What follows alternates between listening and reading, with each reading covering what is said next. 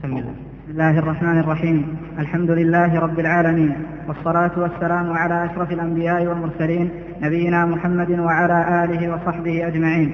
قال المصنف رحمه الله تعالى باب قول الله تعالى يظنون بالله غير الحق ظن الجاهلية.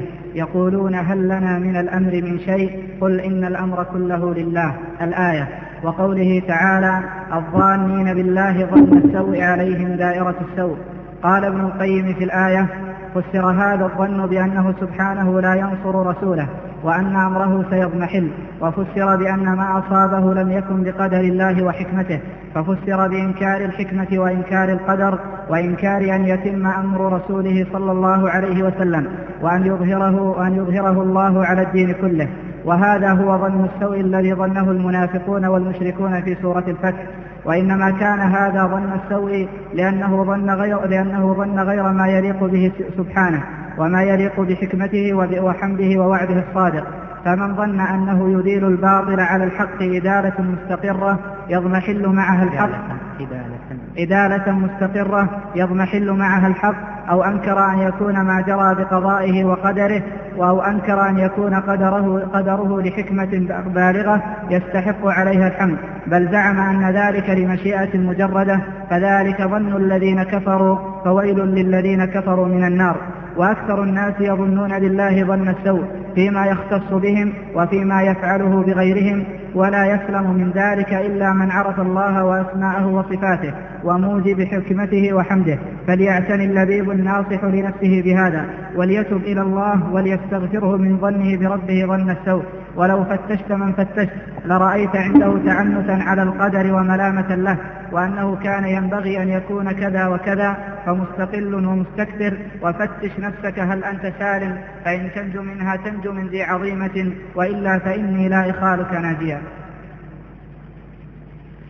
بسم الله الرحمن الرحيم. الحمد لله الذي له الحمد كله في ربوبيته وإلهيته وفي أسمائه وصفاته.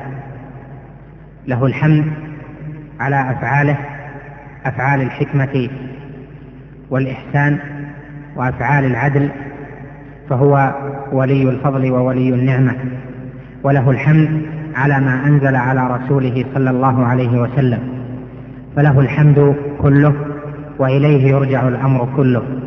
تبارك ربنا وتعالى وتقدس. وأشهد أن لا إله إلا الله وحده لا شريك له وأشهد أن محمدا عبد الله ورسوله وصفيه وخليله صلى الله عليه وعلى آله وصحبه وسلم تسليما كثيرا إلى يوم الدين. أما بعد فهذا باب قول الله تعالى يظنون بالله غير الحق ظن الجاهلية. يقولون هل لنا من الأمر من شيء؟ قل إن الأمر كله لله. الآية وقوله الظانين بالله ظن السوء عليهم دائرة السوء. الآية هذا الباب ذكر فيه الإمام المصنف هاتين الآيتين. ومناسبة هذا الباب لكتاب التوحيد أن الله جل وعلا موصوف بصفات الكمال وله جل وعلا أفعال الحكمة وأفعال العدل وأفعال الرحمة والبر جل وعلا فهو سبحانه كامل في أسمائه كامل في صفاته كامل في ربوبيته ومن كماله في ربوبيته وفي أسمائه وصفاته أنه لا يفعل الشيء إلا لحكمة بالغة. والحكمة في ذلك هي أنه جل وعلا يضع الأمور مواضعها التي توافق الغايات المحمودة منها وهذا دليل الكمال. فالله جل وعلا له صفات الكمال وله نعوت الجلال والجمال. فلهذا وجب لكماله جل وعلا أن يظن به ظن الحق وأن لا يظن به ظن السوء. يعني أن يعتقد فيه ما يجب لجلاله جل وعلا من تمام الحكمة وكمال العدل وكمال الرحمة جل وعلا وكمال أسمائه وصفاته سبحانه وتعالى. فالذي يظن به جل وعلا أنه يفعل الأشياء لا عن حكمة فإنه قد ظن به ظن النقص وهو ظن السوء الذي ظنه أهل الجاهلية. فإذا يكون ظن الظن بالله غير الحق مناف للتوحيد وقد يكون منافيا لكمال التوحيد. فمنه ما يكون صاحبه خارج عن ملة الإسلام أصلا كالذي يظن بالله غير الحق في بعض مسائل القدر كما سيأتي. ومنه ما هو مناف لكمال التوحيد بأن يكون غير مؤمن بالحكمة أو بأفعال الله جل وعلا المنوطة بالعلل التي هي منوطة بحكمته سبحانه البالغة. ولهذا قال جل وعلا قل فلله الحجة البالغة فلو شاء لهداكم أجمعين. في الرد على القدرية المشركية. وقد, وقد قال أيضا جل وعلا حكمة بالغة كما تغني النذر. فالله جل وعلا موصوف بكمال الحكمة وكمال الحمد على أفعاله لأن أفعال الله جل وعلا قسمان. أفعال ترجع إلى الحكمة والعدل وأفعال ترجع إلى الفضل والنعمة والرحمة والبر بالخلق. فالله جل وعلا يفعل هذا وهذا. وحتى أفعاله التي هي أفعال بر وإحسان هي منوطة بالحكم العظيمة وكذلك الأفعال التي قد يظهر للبشر أنها ليست في صالحهم أو ليست موافقة للحكمة فإن ظن الحق بالله جل وعلا أن يظن به وأن يعتقد أنه ليس ثم شيء من أفعاله إلا وهو موافق لحكمته جل وعلا العظيمة إذ هو العزيز القهار الفعال لما يريد. إذا فالواجب تحقيقا للتوحيد أن يظن العبد بالله جل وعلا ظن الحق. وأما ظن السوء فهو ظن الجاهلية الذي هو مناف لأصل التوحيد في بعض أحواله أو مناف لكمال التوحيد. فترجم المؤلف رحمه الله بهذا الباب ليبين لك أن ظن السوء بالله جل وعلا من خصال أهل الجاهلية وهو مناف لأصل التوحيد أو مناف لكماله بحسب الحال. قال هنا باب قول الله تعالى يظنون بالله غير الحق ظن الجاهلية. الظن يطلق ويراد به الاعتقاد أو يراد به ما يسبق إلى الوهم يعني ما يسبق إلى الذهن. فهم يعتقدون أو يسبق إلى أذهانهم لما معهم من الشرك أن الله جل وعلا ليست أفعاله أفعال حق والله سبحانه هو الحق وأفعاله كلها أفعال الحق. وذلك الظن ظن الجاهلية. فكل من ظن بالله غير الحق فقد ظن ظن الجاهلية. بمعنى ظن بالله جل وعلا غير الكمال فهذا هو ظن الجاهلية. وظن أهل التوحيد والإسلام أن يظنون يعني يعتقدون ويعلمون ويسبق إلى أذهانهم في أي فعل يحصل لهم أن الله جل وعلا موصوف بالكمال وبالحكمة البالغة. فسر ذلك جل وعلا بقوله يقولون هل لنا من الأمر من شيء. وهذا فيه إنكار للحكمة أو إنكار للقدر. قل إن الأمر كله لله. وهذا في حال في الرد على هؤلاء. المنافقين أو المشركين. قال وقوله الظانين بالله ظن السوء عليهم دائرة السوء. مر معنا في كلام ابن القيم من كلام المصنف أن السلف فسروا هذا الظن السوء بأحد ثلاثة أشياء وكلها صحيح. فظن السوء الذي يظنه الجاهليون يشمل هذه الأشياء الثلاثة جميعا. أما الأول فهو إنكار القدر. وأما الثاني فهو إنكار الحكمة. وأما الثالث فهو إنكار نصر الله جل وعلا لرسوله صلى الله عليه وسلم أو لدينه أو لعباده الصالحين. فهذه ثلاثة أشياء. ووجه كون إنكار القدر ظنا بالله ظن السوء أن تقدير الأمور قبل وقوعها هذا من آثار عزة الله جل وعلا وقدرته. فإن العاجز هو الذي تقع معه الأمور استئنافا عن غير تقدير سابق.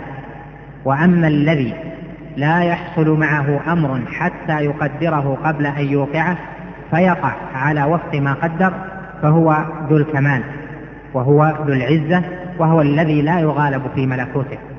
ولهذا قال الشاعر في وصف رجل ناقص قال لأنت في وصف رجل كامل.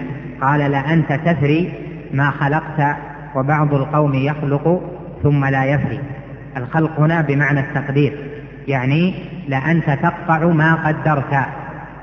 وبعض القوم وهم الناقصون إما لعدم قدرتهم أو لعدم عزتهم أو لجهلهم وبعض القوم يخلق يعني يقدر الأشياء ثم لا يفري ثم لا يستطيع أن يقطعها على وفق ما يريد. إذا فإنكار القدر هو ظن بالله جل وعلا ظن السوء. ظن بالله جل وعلا ظن السوء. لما؟ لأن فيه نسبة النقص لله جل وعلا. والله جل وعلا هو الكامل في أسمائه الكامل في صفاته جل وعلا الذي يجير ولا يجار عليه والذي إليه الأمر كله. والذي إليه الأمر كله كما قال هنا قل إن الأمر كله لله. فلهذا كان كل ما يحصل من الرب جل وعلا في بريته هو موافق بقدره السابق الذي هو دليل كمال حكمته وعلمه وخلقه وعموم مشيئته. أما التفسير الثاني فهو إنكار الحكمة وحكمة الله جل وعلا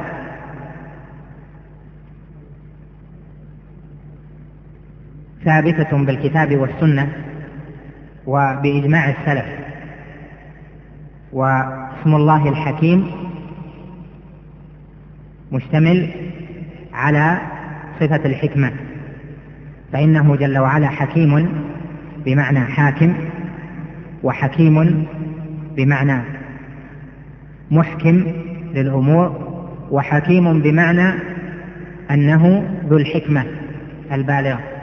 فهذه ثلاثة تفسيرات لاسم الله الحكيم وكلها صحيحة وكلها يستحقها الله جل وعلا فإنه جل وعلا حكيم بمعنى حكم وحاكم وحكيم بمعنى محكم كما قال كتاب أحكمت آياته وقال ما ترى في خلق الرحمن من تفاوت لأجل إحكامه وقال سبحانه وتعالى أيضا قل انظروا ماذا في السماوات والأرض ونحو ذلك من دليل إحكامه جل وعلا لما خلق والثالث أنه ذو الحكمة والحكمة في صفة الله جل وعلا تفسر كما ذكرت لكم بأنها وضع الأمور في مواضعها الموافقة للغايات المحمودة منها.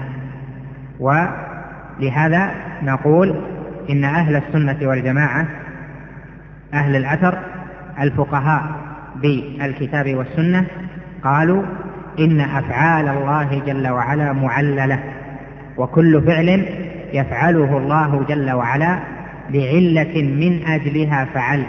وهذه العلة هي حكمته سبحانه وتعالى. فإن فإن أفعال الله جل وعلا منوطة بالعلل.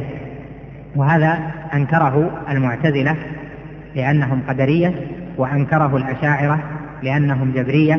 فقالوا إن أفعال الله جل وعلا ليست مرتبطة بالحكم وهو يفعل لا عن حكمة وهذا سوء ظن بالله جل وعلا. ولهذا أورد الشيخ رحمه الله هذا الباب ليبين لك أن تحقيق التوحيد وتحقيق كمال التوحيد أن توقن بالحكمة البالغة لله جل وعلا. ومن نفى الحكمة في أفعال الله فهو مبتدع توحيده قد انتفى عنه كماله لأن بدعته شنيعة وكل البدع تنفي كمال التوحيد ومنها ما ينفي أصل التوحيد. هذا الثاني.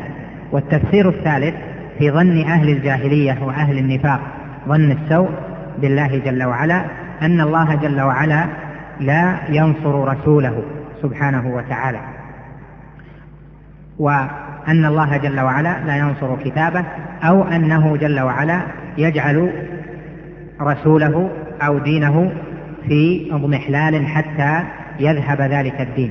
هذا ظن سوء بالله جل وعلا.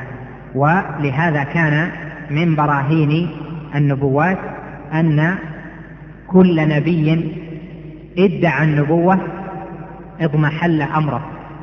لم يأتي نبي يقول أنا نبي يوحى إلي من السماء وهو كاذب في دعواه إلا ويخذل إلا ويضمحل أمره فكان من براهين النبوات عند أهل السنة أن كل نبي قال إنه مرسل من عند الله جل وعلا أيد بالبراهين والآيات والبينات ونصر على عدوه وجعل دينه وأهل دينه في عزة على من سواه. كما قال جل وعلا إنا لننصر رسلنا والذين آمنوا في الحياة الدنيا ويوم يقوم الأشهاد. وقال جل وعلا ولقد سبقت كلمتنا لعبادنا المرسلين إنهم لهم المنصورون وإن جندنا لهم الغالبون. فظن الجاهلية أن الخير أو الدين سيضمحل وأنهم إذا بذلوا إطفاء ذلك الأمر وحاربوه بكل ما أوتوا من وسيلة وقاوموه فإنه سينتهي. وهذا مع كونه عملا محرما لما يشتمل على الظلم فإنه أيضا سوء ظن بالله جل وعلا وغرور بالقوة وبالنفس. والله جل وعلا ناصر رسله والله جل وعلا ناصر رسله والله جل وعلا ناصر عباده المؤمنين ولكن قد يبتلي الله جل وعلا المؤمنين بأن يكونوا في غير نصر زمنا طويلا. قد يبلغ مئات السنين كما حصل في قصة نوح عليه السلام فلبث في قومه ألف سنة إلا خمسين عاما ثم بعد ذلك نصره الله جل وعلا. وهذا يحصل كما ذكر ابن القيم من كثير من أهل الصلاح بل من كثير من الناس بل قد يحصل من بعض المنتسبين إلى العلم في أنواع شتى من سوء الظن بالله جل وعلا. وسبب حدوث ذلك الظن السيء في القلوب عدم العلم بما يستحقه الله جل وعلا وما أوجبه جل وعلا من الصبر والأناة ونحو ذلك من الواجبات. فإذا المسألة متصل بعضها ببعض. فالذي يخالف ما أمر الله جل وعلا به شرعا فيما يتصل بنصرة الدين فإنه قد يقع في سوء ظن بالله جل جلاله. وهذا من مما ينافي كمال التوحيد الواجب. لهذا يجب عليك أن تتحرز كثيرا وأن تحترس من سوء الظن بالله جل وعلا فيما ذكر في آخر الكلام ابن القيم رحمه الله من أن بعض الناس قد يحصل له الشيء فيرى أنه يستحق أكثر منه وقد يحصل له الشيء بقضاء الله وبقدره فيظن أنه لا يستحق ذلك الشيء أو أن ذلك المفروض أن يصاب به غيره وأنه لا يصاب بذلك. فينظر إلى فعل الله جل وعلا وقضائه وقدره على وجه الاتهام وقل من يسلم باطنا وظاهرا من ذلك. فكثيرون قد يسلمون ظاهرا ولكن في الباطن يقوم بقلوبهم ظن الجاهلية واعتقاد السوء. ولهذا قال جل وعلا في الآية التي في صدر الباب يظنون بالله غير الحق والظن محله القلب. ولهذا يجب على المؤمن أن يخلص قلبه من كل ظن بالله غير الحق وأن يتعلم أسماء الله جل وعلا وأن يتعلم الصفات وأن يتعلم آثار ذلك في ملكوت الله حتى لا يقوم بقلبه إلا وأن الله جل جلاله هو الحق وأن فعله حق حتى ولو كان في أعظم شان وأصيب بأعظم مصيبة أو أهين بأعظم إهانة فإنه يعلم أن ما أصابه لتمام ملك الله جل وعلا وأنه يتصرف في خلقه كيف يشاء وأن العباد مهما بلغوا فإنهم يظلمون أنفسهم. والله جل وعلا يستحق الإجلال والتعظيم. فخلص قلبك أيها المسلم وخاصة طالب العلم خلص قلبك من كل ظن سوء بالله جل وعلا بأن قلت هذا لا يصلح وهذا الفعل عليه عليه كذا وكذا ولا يصلح أن يعطى هذا المال أو أن تحسد فلانا أو فلانا فإن كل ذلك سوء ظن بالله جل وعلا. ولهذا قال العلماء في معنى قول النبي صلى الله عليه وسلم إياكم والحسد فإنه يأكل الحسنات كما تأكل النار الحطب. قالوا سبب ذلك أن الحاسد ظن أن هذا الذي أعطاه الله جل وعلا ما أعطاه لا يستحق هذه النعمة فحسده وتمنى زوالها عنه فصار في ظن سوء بالله جل وعلا فلهذا أكل الحسنات ظنه كما أكلت النار كما أكلت النار الحطب.